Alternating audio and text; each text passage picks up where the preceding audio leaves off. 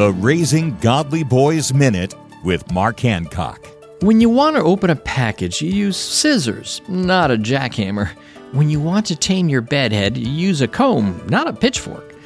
Using the appropriate tool for the job is important. Similarly, when it's necessary to correct your son, make sure to use the appropriate technique. A stern gaze might be enough warning for a sensitive boy.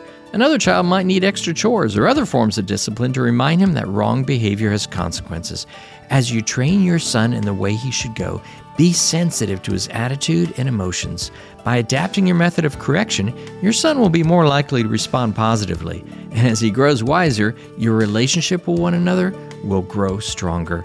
For more encouragement and parenting advice, visit Trail Life USA or RaisingGodlyBoys.com.